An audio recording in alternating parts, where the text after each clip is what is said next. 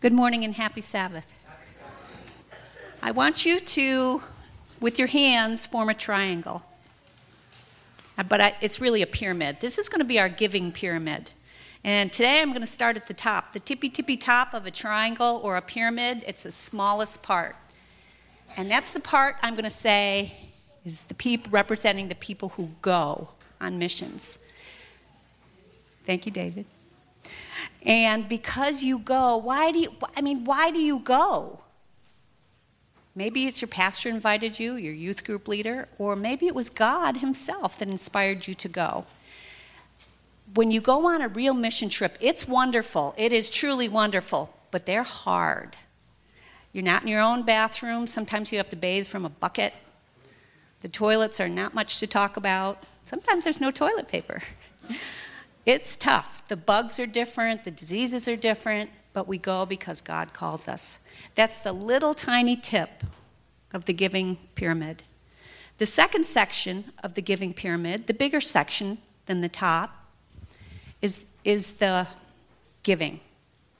It's the giving part. We have many people in this congregation who are givers as far as sponsoring a child to be in school at a Christian school where they don't just learn to read and write, but they learn about Jesus Christ himself. These children will become leaders in India, people who affect the government of India, and they will be the leaders of the church, the Adventist Church of India. It's important that they get an education. You can um, sponsor them you can talk to Jim here afterwards. We have five children who are needing sponsorship at the little school that we work with at Vizianagaram in Andhra Pradesh, India. So if you are interested in sponsoring one of those children, or just have general questions, or would like to sponsor another child in India, Nepal, or Bangladesh, talk to Jim after the service. We also, what Jim will have is this it's called Hope in Motion. Asian Aid puts this out these programs on the different schools, orphanages, and special schools they have in India. So you can get that back there for free too. Now, what's the biggest part of a pyramid? It's the base. The base of giving is built on prayer. Anytime you talk about mission, it has to be built on prayer. And by prayer, I don't mean, God, give me money. God, give me this. God, give me that. That's not really prayer the way I try to pray, and I have to even struggle with myself, is God, what is the right direction? You've called me here. What money should I have in my hand to make a difference over there? What is the right person to work with? What is the right project to do? Those are huge questions when you go to any kind of a mission field. And God will let you know if you keep prayer forefront and is the base of anything you do at a mission.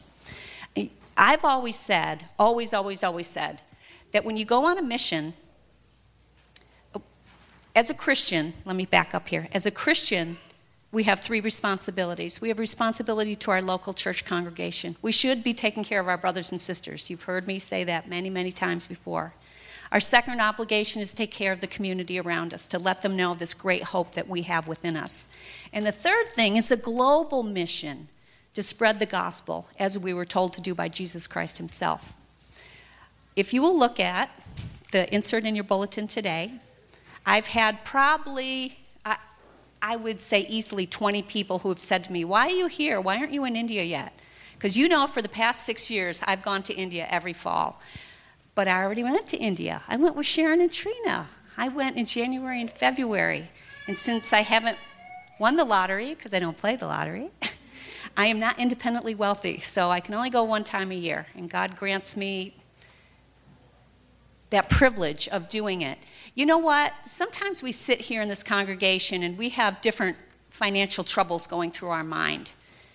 But let me tell you what, we're the 1%. If you've been to any third world country, even our poor, I, comment when we're with the Dion Batistas, when we do the homeless ministry, the poor here have uh, shopping baskets full of things, and we say, wow, they're poor. But you go to another part of the world, there's no shopping basket. They're wearing what they have, and that's all they have, and they sleep on the sidewalk.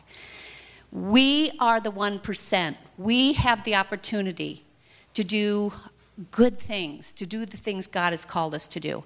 Now, take that triangle again, that pyramid, and just look at the person next to you on your right, on your left. Who'd you see? Hopefully, everybody in this congregation saw each other. You can be, and I ask you to be, part of the giving pyramid. That means some can go, many more can give, and everyone in this congregation can pray for God's leading in this endeavor as we care for the school, this little tiny school. And this is a picture on the front.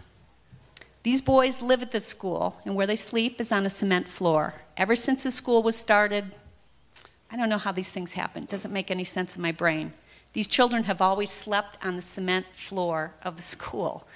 A Canadian church has, built, uh, has paid for the girls' dormitory to be built. We, this congregation, has paid for beds and mattresses and bedding. We're really pleased about that. So they're up off the floor. Let's get those boys up off the floor.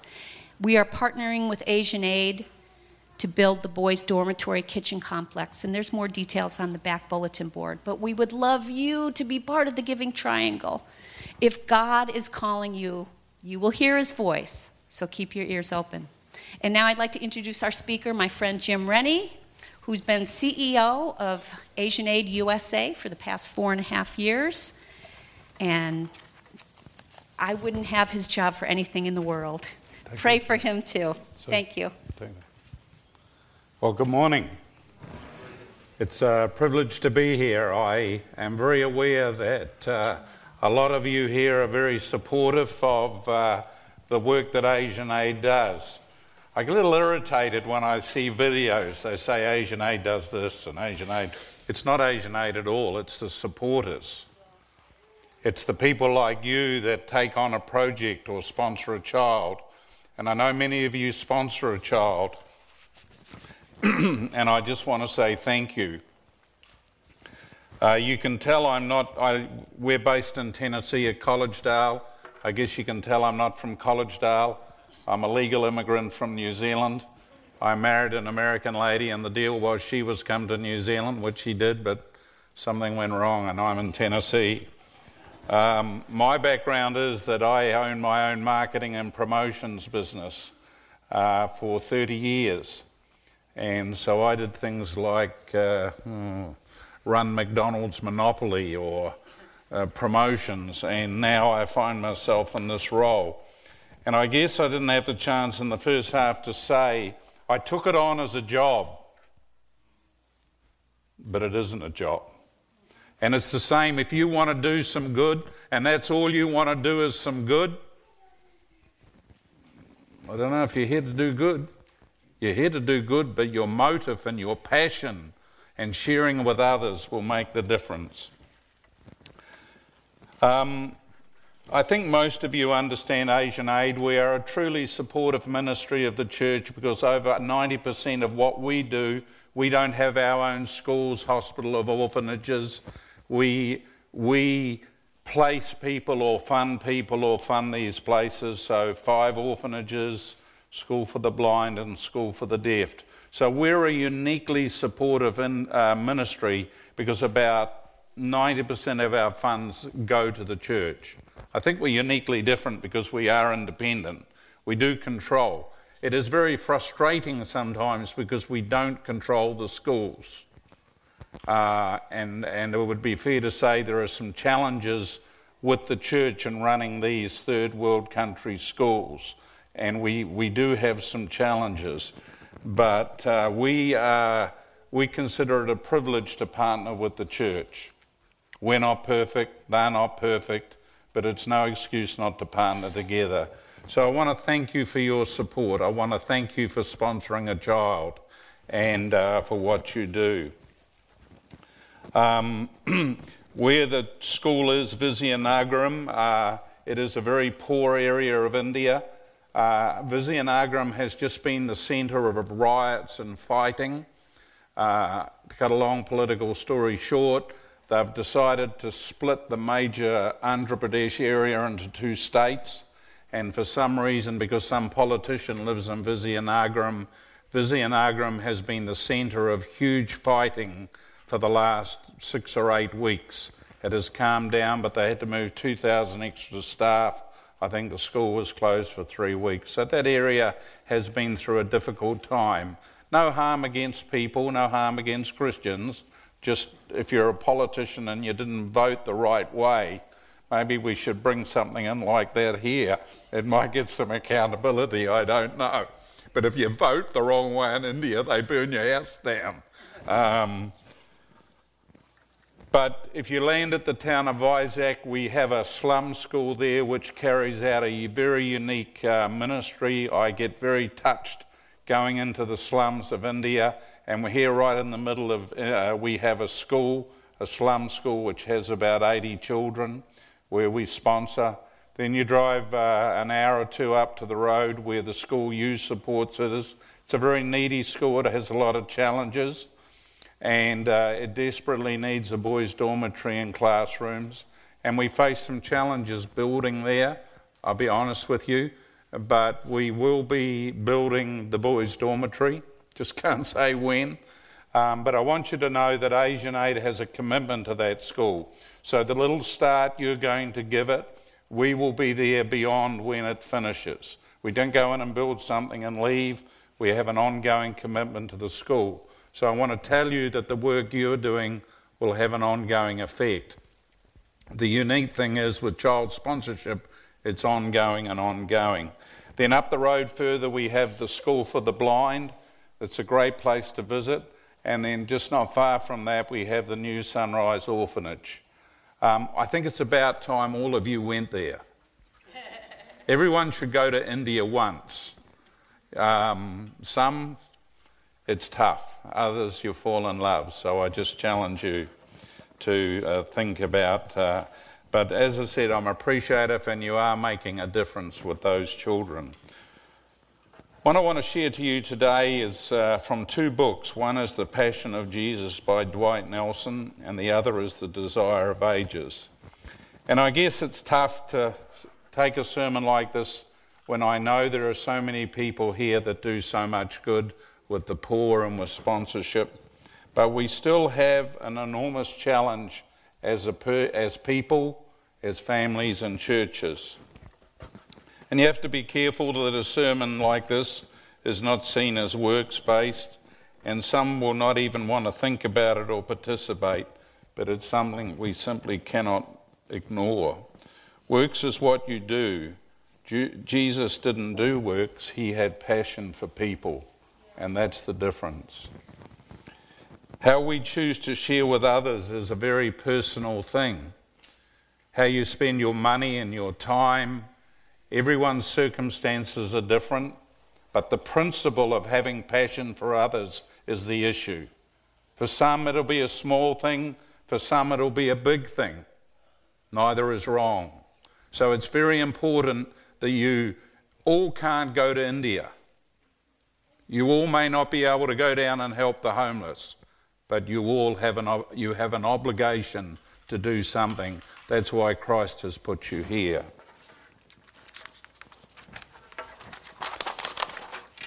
The world in which we live today is littered with the wreckage of human suffering. Anywhere we look, we find disease, destruction, death, and despair. Such a picture of the world conditions is certainly not appealing, but it is realistic. One result is that thousands of orphans are left being uh, left for society to care for. Add to this the destruction caused by natural disasters and earthquakes, typhoons and hurricanes is, is beyond our comprehension. Man made strife increases the suffering further. The genocide in many countries, not to mention the conflicts made by man. Just in Syria now, there are over 350,000 people living in tents, all man made. I know here in San Diego, one of the big challenges you face is the homeless. The city ranks third in the nation after New York and Los Angeles. And I know some of you do good work, but in terms of overall homelessness, the population is high. As Christians, how should we respond? What's our, what is our obligation as an individual? as a family, corporately, or as a church? To what obligation do we have to the poor, the sick, the displaced, the disadvantaged, and the downtrodden?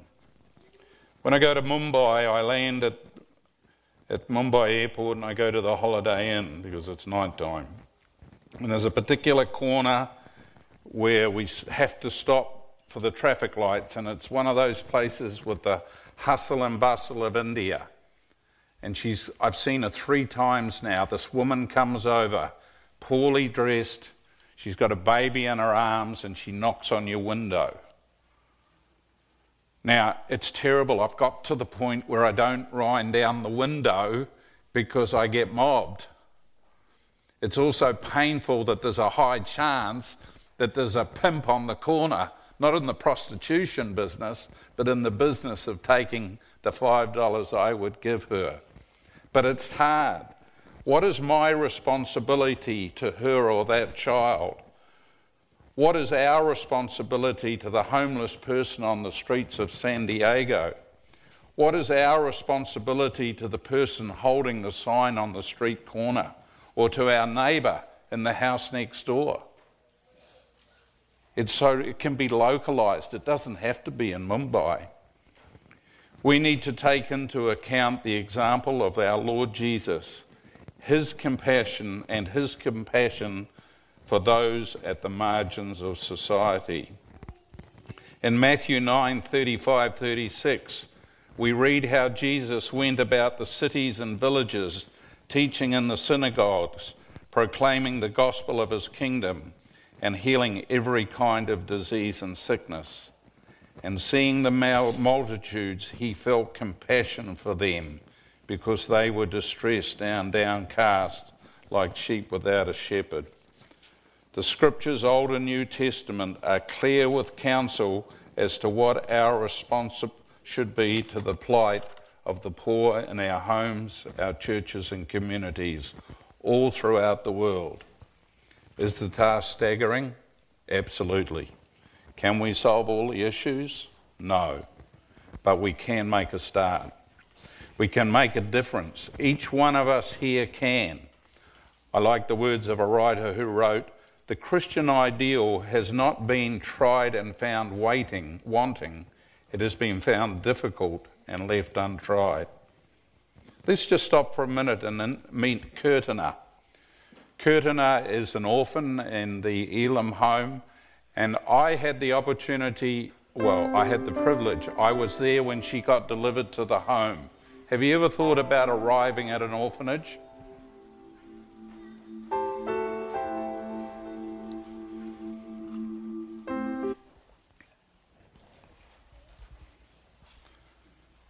So you've, you've gone from home to home, and finally the pastor's dropping her off at an orphanage. They don't understand.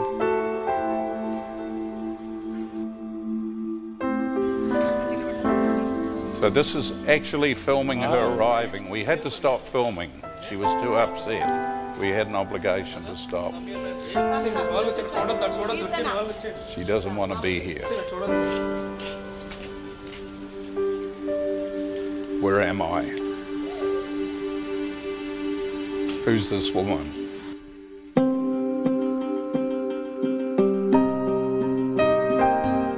But suddenly she had a sponsor.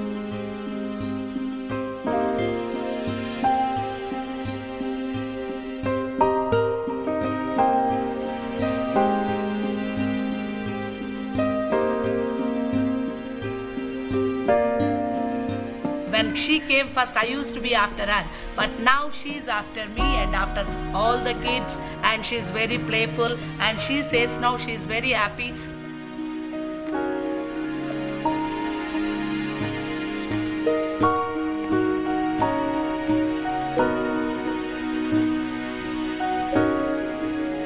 And I, about five weeks ago, I met Kirtana, and she's doing well at school. And uh, so that's the difference when you sponsor a child. Every morning, that child is dependent on you. And the challenge is that when I go to India, because of my role, everybody comes to you with a problem. Everybody comes to you with a need. You'll drive into a school, and here will be a man in a white suit holding a folder. He's got a problem with his church, he's got a problem with his school. And wherever you go, the need is overpowering. Uh, the needs, the pastors, the slums, and so it's difficult. Yes, it has been found difficult, but as members of the Christian community, we shall not leave this challenge untried. When the question comes home to your heart, whence shall we buy bread and these may, may eat? Let not your answer be the response of unbelief. The means in our position may not seem to be sufficient for the work, but if we will move forward in faith, believing in all in the self sufficient power of God, abundant resources will open before us. I guess in our position of comfort, some of this is hard to connect with. It's hard for us to step outside our comfort zone, but you have been put here to take a step. Calling the twelve about him, Jesus bade them to go out two by two, and through the villages and towns, none set forth, but brother was associated with brother. And there's a huge lesson here that you shouldn't do this on your own. There's nothing better to bond a family together. There's nothing better for you to step outside your comfort zone than to help someone. It may be the neighbour, it may be your community, and another big idea is as a church, if you say to a workmate, Would you come and help me at the feeding centre? Would you come and help me do uh, the homeless? Would you be interested in coming to India with me?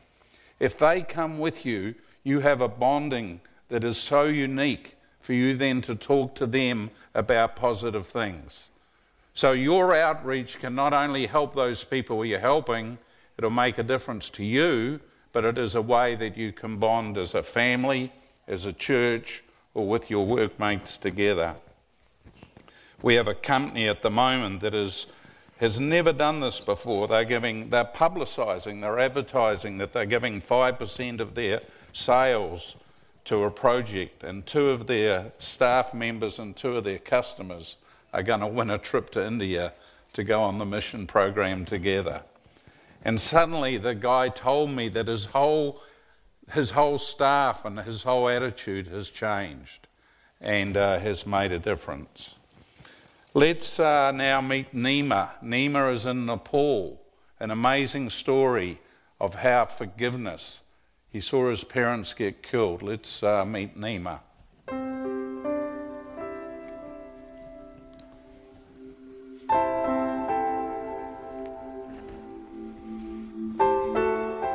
My father's friend. He killed uh, all of my parents.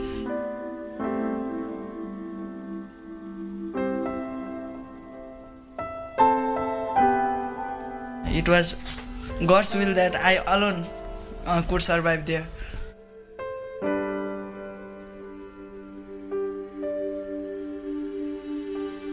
Revenge is normal. His family expected for him to take revenge.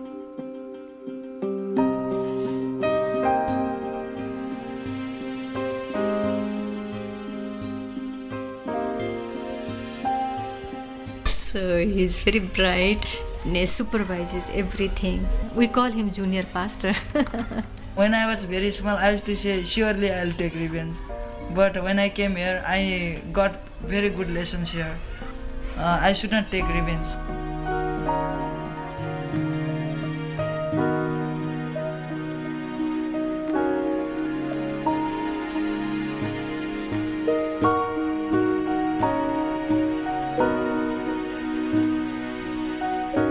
I want to give him and even others that uh, God could change heart. God can change heart. So that boy's got a message for you that you can help others and change hearts. Listen to this. This is from the Desire of Ages. The love of Christ manifested in the unselfish ministry will be more effective in reforming the evildoer than will the sword or the court of justice.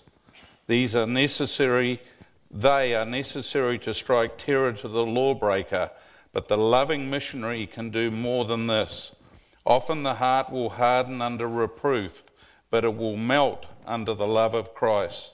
The missionary can not only relieve physical things, but he can lead the sinner to the great physician who can cleanse the soul from the leprosy of sin.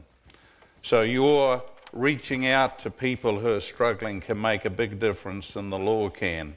Through his servants, God designs the sick, the unfortunate, those possessed of evil spirits shall hear his voice through his human agencies. He desires to be a comforter that the world knows not.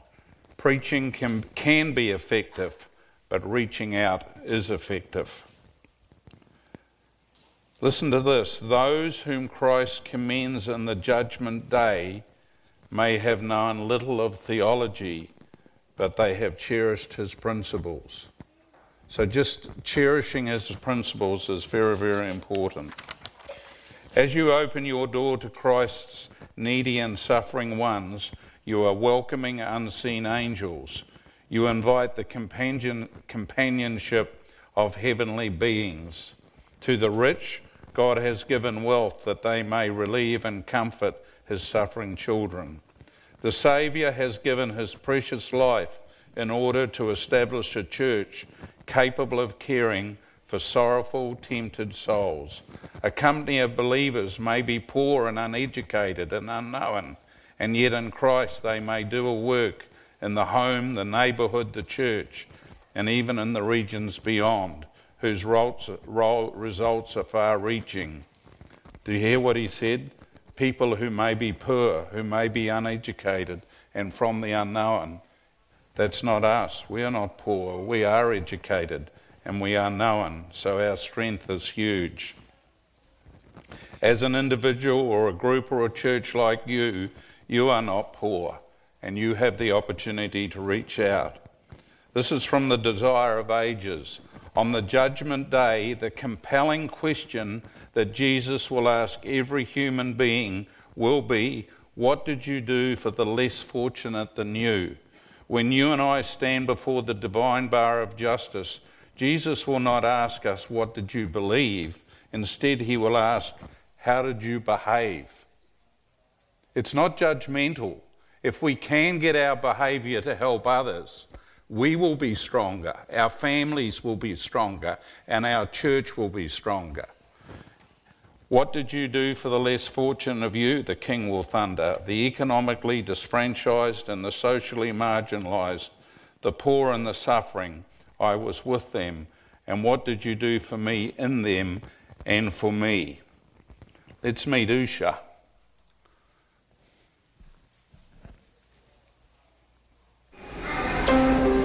Usha is at the blind In the darkness, we have to live all the life. My name is Usha Kumari.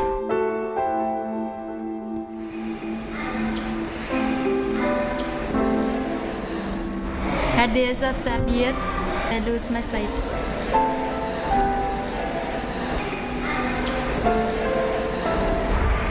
I feel so sad.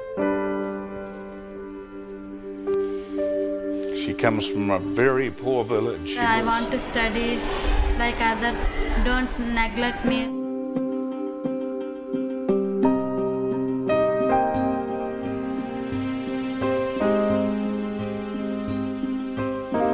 I want to become a computer teacher. And God has provided this chance and to get education here. I will never think that I am a blind because have everything. Instead of uh, seeing everything, we can hear anything and we can learn and we can go anywhere.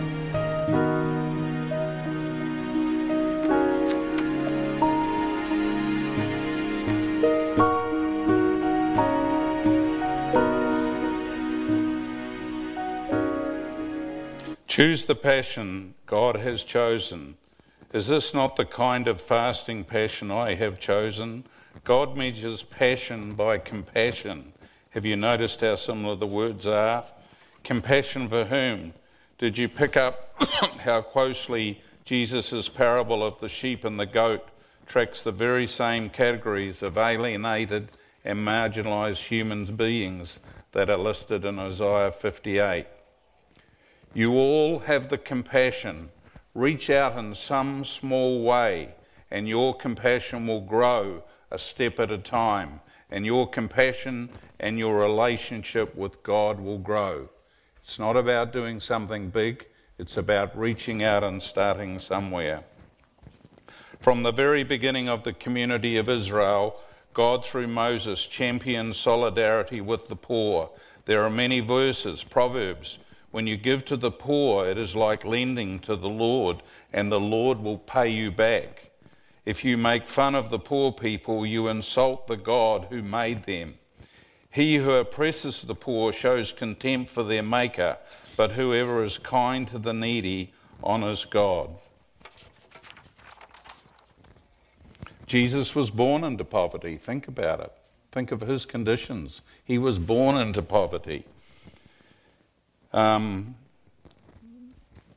a guy at Andrews University uh, regarding community service calls it God's algorithm for limitless blessings. God's algorithm for limitless blessings. And he's right. But you say, I don't see anything here about God blessing me financially. Well, it does. If you help the poor, you are lending to the Lord. if you lend, you get paid back. It is more blessed to give than receive. There are some startling studies that I'll just quickly review, but they took 132 students and, and they watched a 50 minute film about Mother Teresa and the sick and dying in Calcutta. And the, it's a big long word, some nurse, immunoglobulin, we'll call it IgA, in their saliva, is a part of the body's defence against certain vi- viruses. Those students who had seen the film had increases in the measure of their immune system function. Isn't this amazing? It, because of the Harvard su- survey, noted that students with the greatest immune system boost were the ones who wanted to go into the service of helping others. A 10 year, a 10 year study of the physical and health and social activities of 2,700 men in Michigan found that those who did regular volunteer work had death rates two and a half times lower than those who didn't. A Swedish population study of 17,000 randomly selected people was studied over six years. One of the significant findings that they weren't looking for is that socially isolated people in the study died at a rate four times higher than did the people who were socially involved. How many studies would it take for you and me to give serious consideration to God's incredible offer to supernaturally boost our lives or our family lives on every front if we would embrace His unrelenting solidarity with the poor, with every human being in need? If I give all I possess to the poor but have not love, I gain nothing. Paul is right. Life is ultimately is not about a quid pro bargain with God or with the poor or with anyone else for that matter. Genuine life and authentic love living flow from the well springs of self sacrificing love. Will there be setbacks when you help the poor or the needy? Yes, yes, and yes. The poor and needy have many problems and fight many battles greater than ours. Most appreciate it, it makes a difference, but some will just use you. I met a guy I was telling in the previous service, I didn't tell the full story, but I met a man and he said, Oh, you work for a charity, I'm never going to help people. And I said, Why? He said, Oh, I had an incident on the side of the road. Side of the road, a man holding a sign, penniless, helpless, feeding 93 children, you know, the signs you see. He wound down his window and he gave them $10 and he felt good. I'm helping people. Then he went to Walmart and parked in the car park. Well, his wife did the shopping, and of course, what did he see? The man from the street corner going into the bottle store, using his $10 to buy his alcohol. Is that an excuse to stop? Is that an excuse that someone has let you down? It's not, it's reality. I have to deal in India, and I would have to tell you in India and Nepal, that some of the things that happen make you mad. There are some people that rip you off. There are some people who you, tell you money. There are some people who tell you stories. They're church people. But it's no excuse to stop. They're a small minority. The devil is so active. The devil knows that if you have a passion to help people, the devil knows that if you give your money, he's going to put things in the way. The devil knows that if you go down to your community to help your brother, he's going to step in the way. So you're going to get hurt. There's going to be pain. But what you achieve and what you do is far above that for you, for yourself, for your family. There's a girl lived ne- a little six-year-old girl who lived next door to Mrs. Brown. Mrs. Brown kept to herself. She wouldn't talk to anyone. She wouldn't engage in conversation. And then the little girl's ball went over the fence one day, landed on the veranda. So the girl went over, and um, Mrs. Smith wasn't nasty or anything. And then the girl saw a lovely goldfish through the window. And she got talking to Mrs. Uh, Brown about her goldfish. Then one day, Mrs. Brown was going away, and she, uh, the little girl, without saying, Who's going to feed your goldfish? Oh, would you feed my goldfish? And so the little girl fed her goldfish. And then a few months later at church, Mrs. Brown came through the door. She came through the door because of the influence of the six year old girl in feeding a goldfish. Can you all feed goldfish? You don't all have to go to India. The point is that some little good thing in helping someone else can make a big difference. Just say hello to a neighbour, ring the city shelter and help with a meal, plan with a friend, go to India with Sue, sponsor a child. The choice is yours. You can do it at the level you want to. Jesus' passion doesn't have a book of rules. Jesus' passion doesn't have a standard or that you have to achieve. It's about you as an individual giving what you can as an individual and as a family. Your challenge is help me, Jesus, to show compassion in some simple way and give hope to someone in need. On the street, I saw a small girl, cold, shivering, in a thin dress, with little hope of a decent meal. I became angry and said to God, Why do you permit this? I was really mad. Why does it happen? Why don't you do something about it? I called out to God. For a while, God said nothing. Then that night he replied quite suddenly, I certainly did something about it. I made you.